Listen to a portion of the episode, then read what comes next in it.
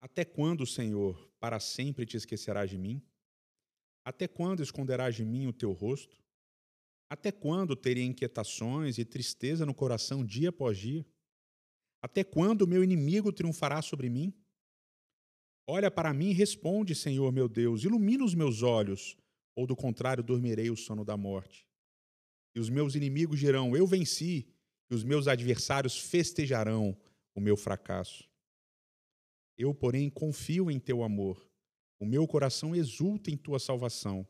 Quero cantar ao Senhor pelo bem que me tem feito.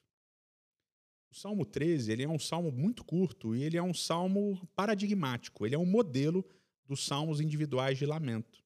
Ele começa com uma reclamação, depois ele parte para um pedido e ele termina com uma mudança de humor uma mudança de humor repentino que vai do sofrimento, do desespero, do abandono, da sensação de morte para uma confiança irrestrita em Deus. Interessante porque o salmo ele começa com uma repetição quádrupla da expressão ad aná, que significa por quanto tempo. E duas vezes essa expressão é usada para falar de ações de Deus e duas vezes para falar de ações do poeta. Então ele diz: Por quanto tempo o Senhor vai se esquecer de mim? Por quanto tempo o Senhor vai esconder o rosto de mim? Duas ações divinas.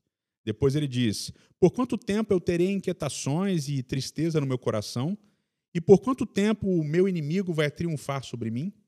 Ele começa com essa reclamação quádrupla de, de que Deus o abandonou, de que as coisas estão acontecendo e ele só sofre derrotas.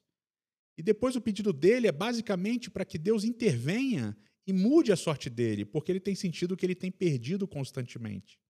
E uma das coisas interessantes de Salmos, e nesse salmo isso fica muito claro, é que apesar do sofrimento intenso, do sentimento de abandono, da sensação de morte, essa mudança de, de humor, essa mudança é, na atitude do salmista, repentina, muitas vezes é a nossa própria mudança também.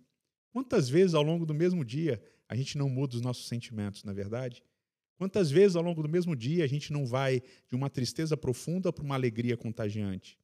E é essa a experiência do salmista. E por ser a experiência dele, é a nossa também.